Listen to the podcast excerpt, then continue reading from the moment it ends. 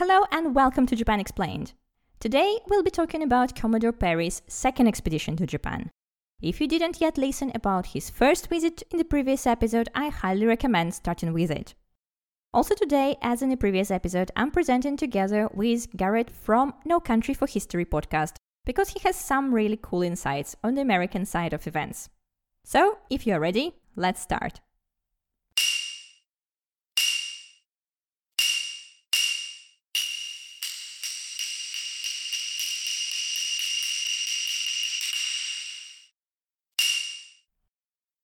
Last time we finished at the moment when Perry's squadron left Japan in July 1853. He promised to come back the next spring. That's almost a year to think about what happened and make a strategy for the second visit. And I guess that's partly why the expedition turned out to be so successful. Before the first visit, Perry and his team could only read about Japan and its people, but now they had the first hand experience. So I wanted to ask you did something change in Perry's or his crew's opinion about Japanese people after the first visit? So there was more acceptance generally, less stigmatization, I guess. But there was still the assumption with it that Japan was a bit of a backward place that needed what America could give to it. There was this assumption that America had all of these amazing manufactured goods that, that Japan needed you know that Japan could give certain goods to America. And as we finished up the the last episode, it's becoming pretty clear that Japan is likely going to agree to most, if not all, of America's terms. And so there's this assumption that okay, you're cool because you're going to do what we say, and we can get with that. Which is a little ironic, right? Or the only way America can get Japan to agree to this is through threat of force especially because up until this point, Japan was rather comfortable with where they were. And I don't want to feed into the, the stagnation myth that a lot of Americans are buying into. The West, for some reason, just thought that the East needed these manufactured goods. In a famous letter from King George of England in the late 1700s to China, the Chinese emperor ends up writing back to him and says, We have no need for your manufactures basically we don't we don't want what you're selling. Um, leave us alone. But that's obviously changed up until this point and now america has their own slice of this east asian pie that a lot of people in the west have these giant eyes over. So at the end of the day a little more acceptance a little less stigmatization as long as it came with the assumption that japan was subservient to american desires. And there was no treaty signed yet but organizing a meeting with Japanese officials and presenting a letter from the president was already a big step forward. Nobody managed to do that before. So I'm sure there were reports sent back to America, some letters, maybe newspaper articles. Could you please tell us? So, newspapers had been following it rather closely, but news had to come with Perry's uh, return, right? There was practically no reporting on the day to day. It was essentially, okay, Perry's gone. Oh, he's returned. These are the things that have happened. It's a great big step forward for the United States. What you see a lot during this time, though, in newspapers are advertisements for travel books. While Perry's in Japan, there are a lot of newspaper articles that are like, want to learn more about Japan? Here are travel books written by X, Y, and Z, this person who went there um, a couple years ago, if you want to understand a little bit more about it you start to see a lot of those. Eventually, Perry decides to write his own. It's quite literally just the report he presents to Congress, and then he just publishes it. But still, I, I mean, Americans have a big desire to learn about this. And I should say, it is the mostly upper educated Americans that are interested in this, especially because around this time, Japanese style, uh, Japanese goods and decor are what's in fashionably. And so the upper classes, especially, are very interested. It's really interesting. You say that there was huge interest in America, but I also read that Perry himself, he was kind of stopping the reports. He didn't want to leak too much information because he was really afraid that somebody will jump in front of him. Perry was a very interesting individual. He was officially he was pretty much told to be aloof and for him that wasn't that hard. He was already very much that way just as a person. There was a fear that especially Russia maybe would try to jump in and get to Japan first. And so you're right, Perry was rather protective uh, of a lot of this stuff. And it's really not until after, you know, everything's finally finished that more details are able to come out. Meanwhile, in Japan, the rumors spread that Shogun government knew about the arrival of foreign ships, yet couldn't prevent it or fight back. With Shogun literally meaning general who overcomes the barbarians, people were expecting their de facto ruler to live up to this title. But just a few days after Perry's departure, Shogun Tokugawa Ieyoshi died, leaving the government to his son Iesada. As the latter was not fit to rule, almost all domestic and now foreign affairs ended up in the hands of the chief counselor Abe Masahiro. And Abe picked a very unconventional strategy of decision making. He called experts and organized a vote to hear daimyo lords' opinions on the subject. Reading all these foreign books didn't do him right, probably thought his more traditionalist colleagues. But Abe's measures could also be explained by his hesitation to make a decision. Both theories are really easy to believe, as to acknowledge capacity to resist Occidental aggression would be to invite the ruin of the Tokugawa house. To resist, on the other hand, would be to invite the destruction of the empire. And who'd want to choose between the two? But let's look at what Abe actually did. First, he invited experts to help counselors come to a decision. One of them was a man known as John Manjiro, a fisherman who, at the age of 14, shipwrecked in the Pacific, was rescued by an American whaling boat, and later adopted and educated in America until he decided to come back to Japan 10 years later. While the young man was ready to die during his journey home, upon arrival to Japan, he discovered that, at least in his home Tosa province, strict laws for returnees were abandoned in favor of practicality. After being formally imprisoned, Manjiro was soon hired to lecture about the world and especially America at school. By submitting Manjiro, Abe wanted to learn more about his enemy, but also to use fisherman turned criminal turned expert's knowledge to lessen the fears and temper the zeal of nationalists who were eager to fight the black ships.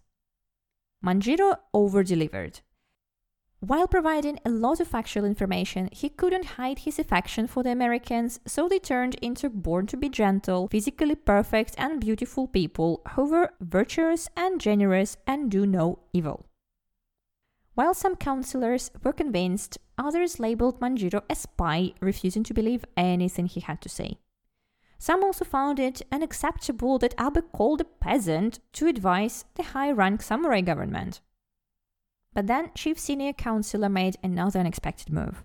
For the first time ever, the Tokugawa shogunate made its decision making a matter of public debate. Abe sent copies of the translation of the presidential letter to daimyo Confucian scholars, high bakufu officials, and even the imperial court. What did they think about the demands? Should the country open itself or remain closed? Most of the Confucian scholars urged driving off the Americans without making any concessions to them. The emperor's advice was to straighten the coastal defenses. As for daimyo, asking them appeared to be a disaster. Most daimyos didn't have much to say on the matter. Why would they? They were never asked about anything. Out of 61 responses, 19 were in favor of accepting American offer, 19 against, and the remaining 23 were too vague to take into consideration. Yet most daimyos seemed ready to go to war to prevent foreigners from setting their feet on a divine Japanese soil. What was even worse, the poll made it perfectly clear that the shogun government just cannot handle the incident on its own, making it look weak.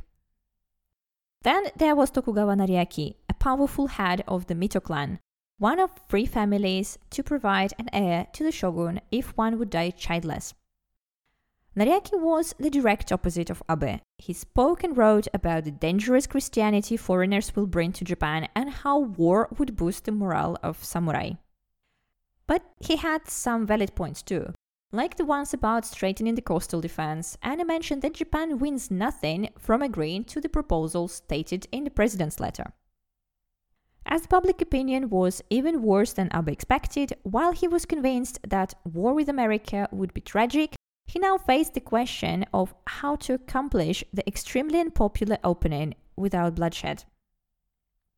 Around three weeks after Perry's departure, Russian squadron, led by flagship Pallada, entered Nagasaki. And like Perry, Vice Admiral Putyatin complied with the demand that all intercourse with foreigners was to be conducted there. And he did not run or showed off his guns and cannons by practice firing them, let alone threaten bombardment. But the mere presence of his squadron soon after the American one helped to convince the Bakufu that the seclusion couldn't be sustained. Surrendering to Perry's conditions was their only realistic alternative. Perry didn't know that. In his notes, the Russian squadron was his rival trying to take America's fame at opening Japan. He goes as far as claiming that if Commander Perry, unfortunately, should fail in his peaceful attempts, Russia was on the spot, not to mediate, but to tender to Japan her aid and as ally in the conflict. On the second visit to China, Perry's eagerness to block any possible venture by a rival fleet went even further, as he'd been buying up all the coal he could and became furious when he learned that American in charge of naval stores responded to Putyatin's pleas by lending him, in violation of the commander's orders, 20 tons of that supply. That was the last straw. Already being afraid of competition presented by Russians and French, Perry reconsidered the initial plans of coming to Japan in late spring.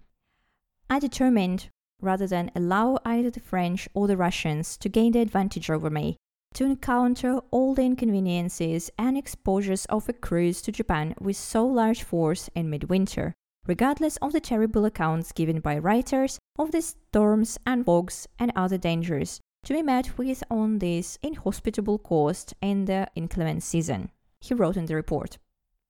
Ignoring the Navy Department's order to leave one of his three steamers in China, Perry sailed from Hong Kong to Edo Bay via Naha on January 14, 1854. Right before leaving Naha for Japan, Perry received a letter from the Governor General of Dutch India conveying information of the death of the Emperor of Japan, actually the earlier mentioned Shogun Ieyasu, soon after the reception of the President's letter.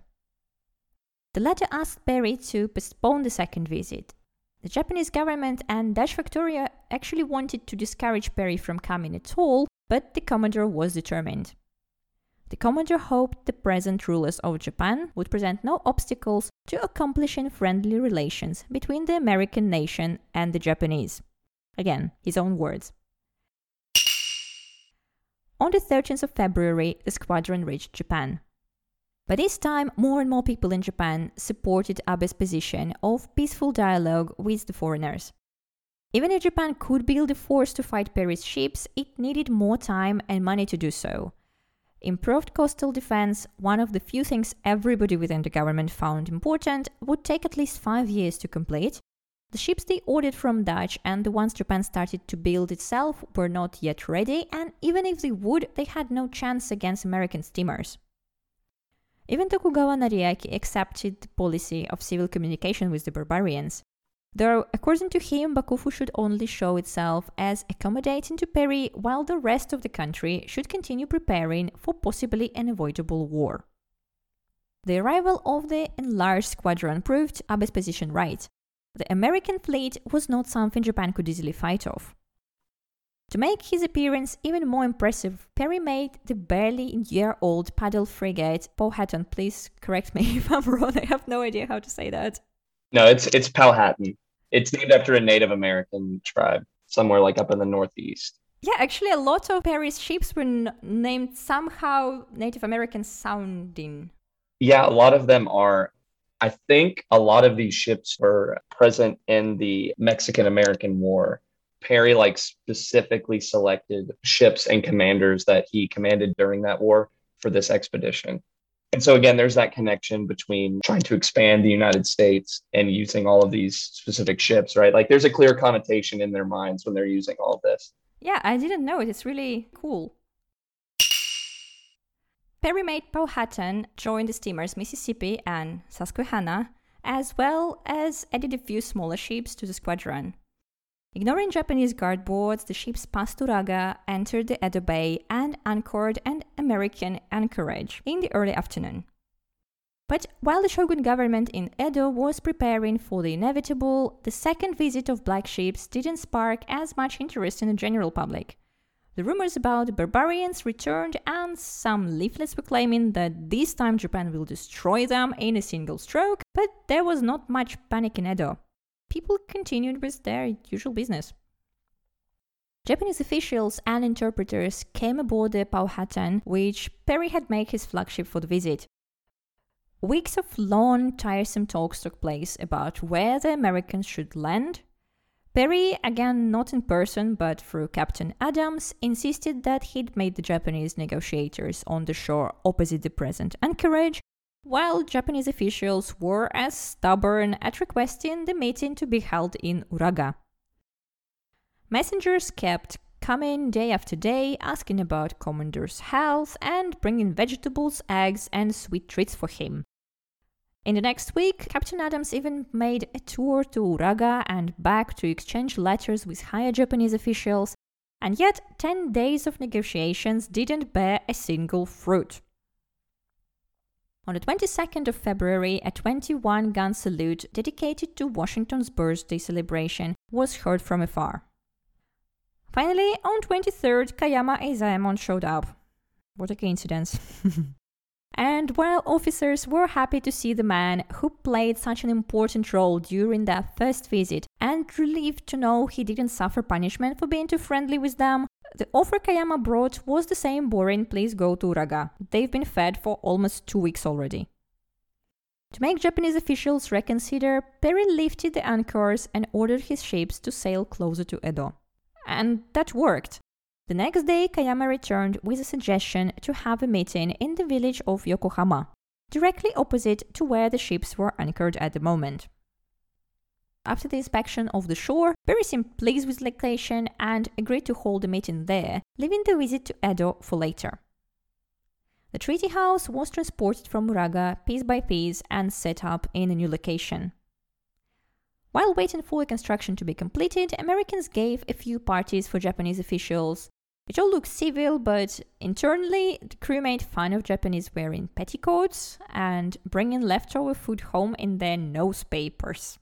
But wait a bit, and Japanese people will have their turn to laugh when an American sailor would mistake hair oil for liquor. At the same time, the government in Edo didn't feel like partying at all. They were battling around which conditions from President's letter they should comply with and which reject. Perry was scary. According to a Japanese interpreter, one day he threatened that in the event of war, he would have 50 ships in nearby waters and 50 more in California. Please correct me if I'm wrong, but as I understood, Perry bluffed, and the American Navy at the time didn't even have that many ships. But Japanese government had no way of checking it, so the statement made them think twice about every step they take during the negotiations. On the 8th of March, the treaty house was completed and ceremonies were about to start at noon. Yet in the morning, Perry saw that the new building was surrounded by cloth screens. This upset him for some reason, and he immediately sent the officer to demand that the screens be removed. They were hastily folded and taken away. At noon, following the colorful procession of Japanese officials, Perry made his grand entrance, starting with a gun salute, drum rolls, music, and 500 men escort saluting his landing. Then, faster than spectators would wish, both parties entered the treaty house, and a negotiation began. First, tea and sweets were served, and then Perry and four of his men were invited to a smaller room where five Bakufu commissioners were already waiting for them a long scroll was handed to Perry. This was addressed to His Majesty the President, as stated that while answering all the Americans' request was positively forbidden by the laws of our imperial ancestors, Japanese government shall entirely comply with the proposals of your government concerning coal, wood, water provisions, and the saving of ships and their crews in distress. Long story short, Bakufu just called everything they didn't want to do impossible or forbidden and agreed to a bare minimum of requirements that would hopefully be enough to satisfy Americans and make them leave. While accepting the reply without arguing, Perry's mind was occupied by signing a treaty with Japan.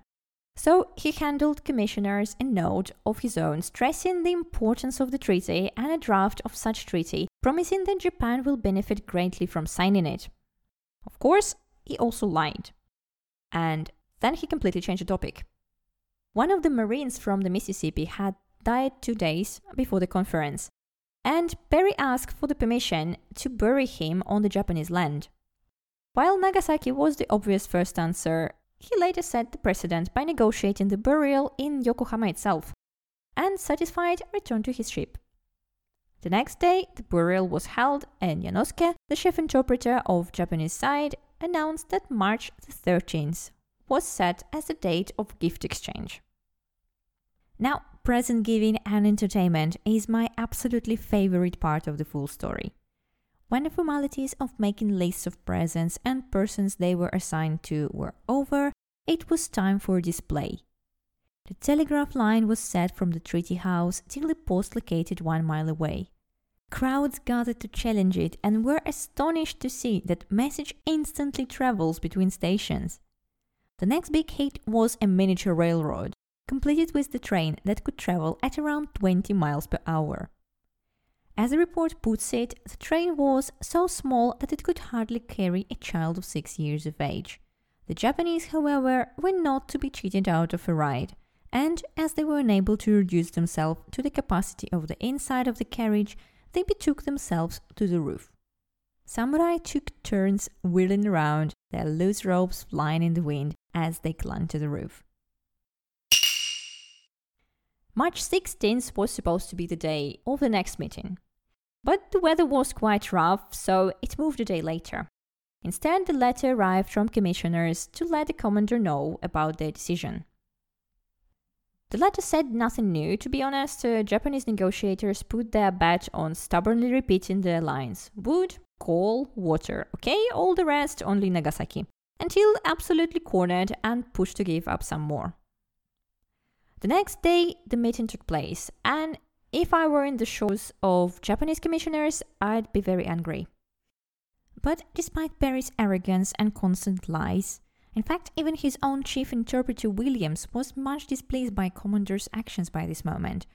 I also understand him almost losing his temper over the same Nagasaki, Nagasaki, Nagasaki, when he clearly said anything but. And he had a point.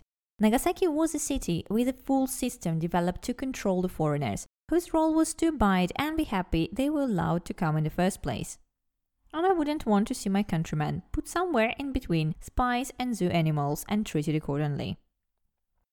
A port of Shimoda was offered instead, and a couple of days later, officials returned with the answer that another option could be Hakodate.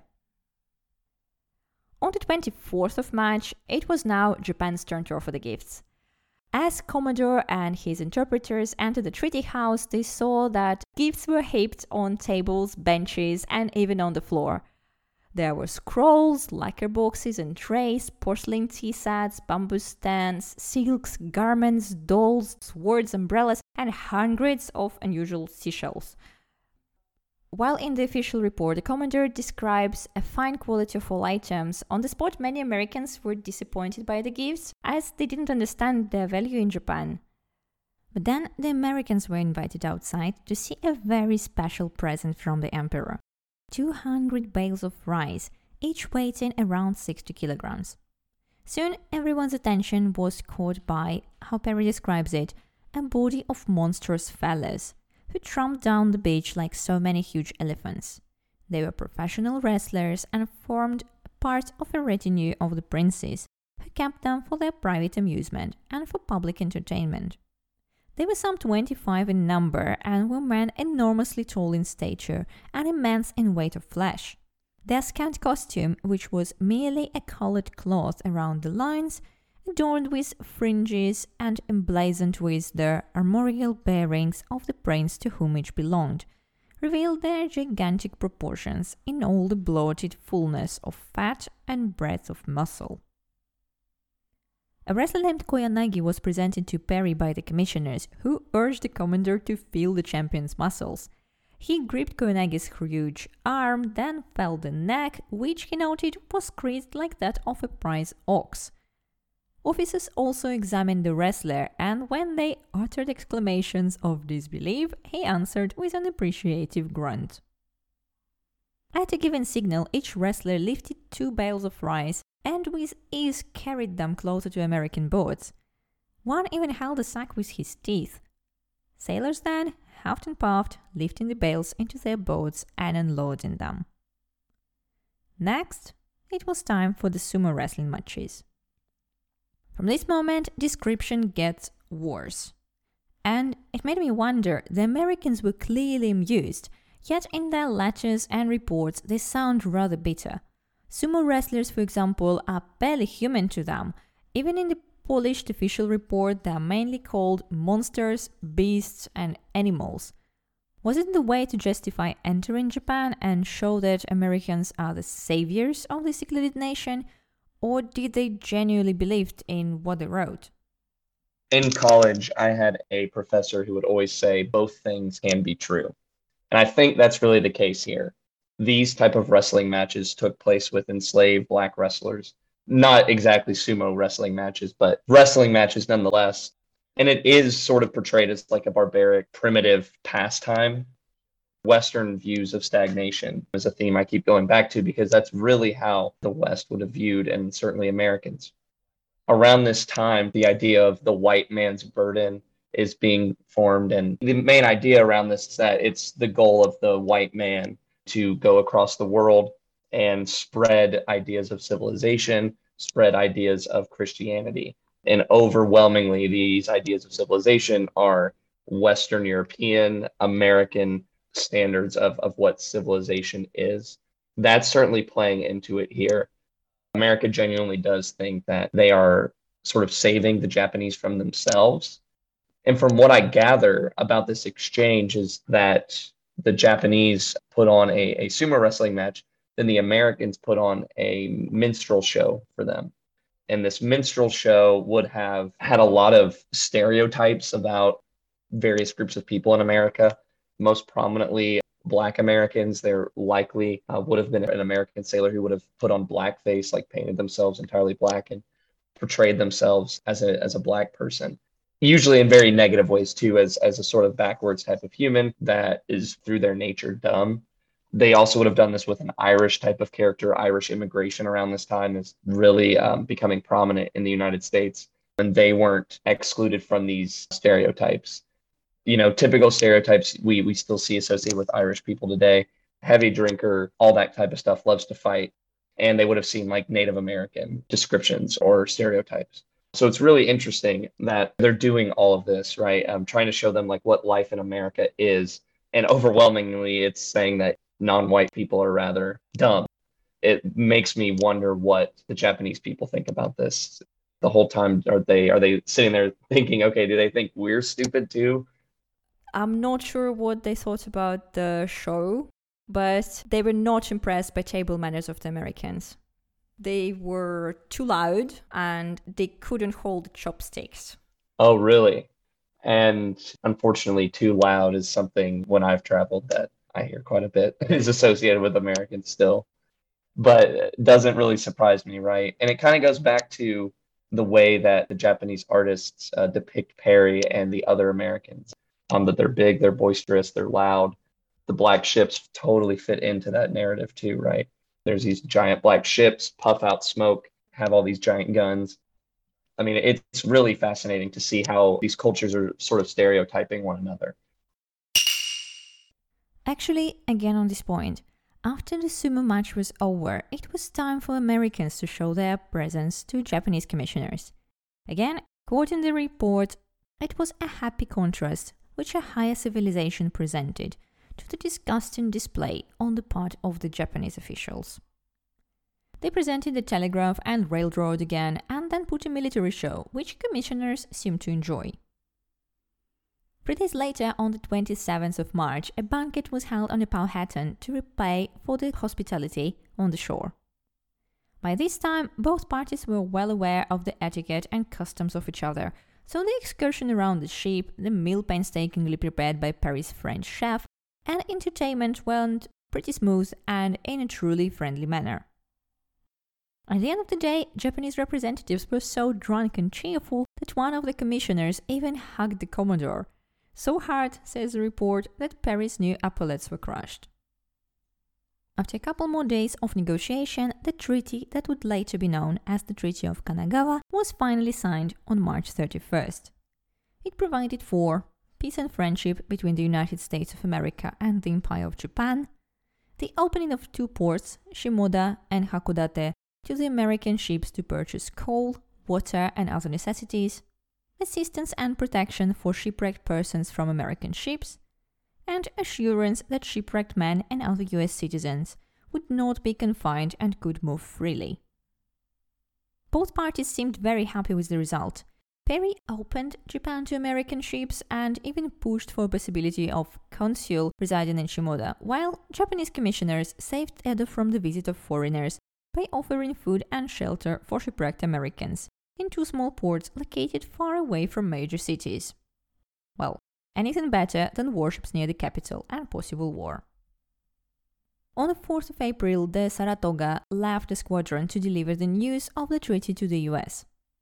As for Perry, he now planned to tour the ports that were open to Americans. Now it was finally the time for Perry and his crew to interact not only with Japanese officials but with ordinary people. At first, they seemed really pleased with the encounters they had. Japanese villages were clean and well maintained, everybody was polite, though bowing excessively. They finally met some women and children who, Americans were relieved to know, were a respectable part of society and not nearly objects, as it happened in some other Asian nations. But then they witnessed the biggest cultural shock of their journey to Japan public bathhouses. Men, women, and children all bathed there together, all naked and happily rubbing each other's backs. To Americans, it looked appalling. I can totally imagine that because you have these very Victorian ideas of what gender is and how the body is supposed to be portrayed. It's very supposed to be hidden. So I totally could see Americans showing up and witnessing this and just being absolutely appalled that's really interesting. I didn't know they uh, witnessed one of those bathhouses. It was also during the second visit and all the travels following the treaty that artists, as well as ordinary people, made numerous sketches of the foreigners. As a result, we have many illustrations depicting sailors' behavior and misbehavior too. Images of tall, red haired foreigners, their clothes and tools were a big hit in Japan. They were not Tengu like creatures in court clothes anymore. They were real people with distinctive features. Though there were some confusions made when it came to printing the portraits. The old expression described foreigners as komo hekigan, meaning red hair, blue eyes. And as printing was done not by artists themselves, but by separate craftsmen, some printers published portraits of Perry, where instead of the pupil, the whites of his eyes are colored blue. While Americans drew a lot too, they also brought cameras with them. Magic mirrors, as locals called them, were rumored to slowly kill anyone whose image was taken by the machine. But superstitions aside, that means that the first photos of the Japanese soon reached America. Did they? Did they reach newspapers? Were people eager to see them? By Perry's expedition, photo technology is still rather primitive. I mean, the camera and photographs have been around for about 20 ish years at this point, but it's still very early. By this time, I mean, presidents have been photographed. The first president that was photographed is John Quincy Adams, who was the sixth president in the 1840s, but it's still rather primitive but many in America, um, especially those that consider themselves more educated and enlightened, tend to view the camera rather positively. Like you can't dispute it, right? It's right there in front of you. But photographs were nearly impossible to print in newspapers, which is how most Americans would have read and found out about all of this. It could be done, it was very expensive, and a lot of newspapers didn't have the funds to do that. So, unfortunately, many Americans missed um, an opportunity to see this, and it was mostly reserved for, from what I can gather, like official um, dispatches, things like that. However, like I said earlier, those travel journals are becoming really popular. Few of them don't have photographs exactly, but they have sketches made by the, these people that are in pretty good detail, give an exact mm-hmm. glimpse of what Japanese life was like. But I, most Americans, if they could have gotten their hands on a bunch of these photographs, they would have loved it. Perry spent a few more months in Japan exploring Shimoda and Hakodate before finally returning home. So, when the news of the treaty finally became public in the US, he was still on the way back home. The news reached uh, America in July 1854, and how was it taken? Uh, Americans rejoiced. It reaffirmed a lot of the assumptions that they already had about the world most importantly, that America specifically um, had some sort of destiny. Later, this is going to be called manifest destiny, uh, specifically when talking about expanding westward. That America sort of had this goal, this obligation to spread itself around the world. And it also came with the assumption of the supremacy of white people. But if even if you just were to look at the actual details of the treaty, it's very in favor of the United States. Um, America gains a lot from that just politically, because, like I said, it really cements them as a world power now, right? Like they're on par with France, with Britain. And that's kind of who they're trying to emulate this whole time. And did the image of Japanese people change now that they signed this treaty? Did they become more like civilized or not really? It's interesting because you mentioned earlier um, there were some Japanese people. John Manjiro. Yes, who had experienced American culture and who was, you know, willing to say that it's superior in some way. After um, this and, and more Americans come in, you see a lot more Western influence in, in Japan. And so there's sort of this idea that the Japanese people are adopting, quote unquote, the correct ways of living, of, of being. And so views of Japanese people they get better. It's less of like, oh, it's a stagnant backwards country and more of, okay, it's coming into the fold of correct civilization. Perry's visits, as well as the signing of the treaty that allowed foreigners to freely roam around Japan, started big political and social turmoil. Bakufu shogunal government showed that it had nothing to put against the foreign powers. The anti foreign movement was on the rise and, to some extent, even encouraged by the emperor himself, who felt that nobody can prevent him from speaking up anymore. The same freedom was felt by the daimyo. At the same time, foreigners showed Japan that it is just a tiny part of the big wild world full of new inventions. In the next 15 years, Japan would undergo a crisis known as Bakumatsu, the end of the shogunate. It will rethink and rebuild itself. But this is the whole other story, started by four black ships that decided to ditch the rules and instead of Nagasaki, come to the port of Uraga on a cloudy day in July 1853. Thank you for listening to this episode of Japan Explained, and thank you, Garrett, for joining me today. Please remember that you can always find me on Instagram, Patreon, or japanexplained.com. And if you want to know more about small episodes that made American history, just like Kurofune changed the course of events in Japan, go and check out Garrett's No Country for History podcast, as it is exactly what you need. See you next time. Bye.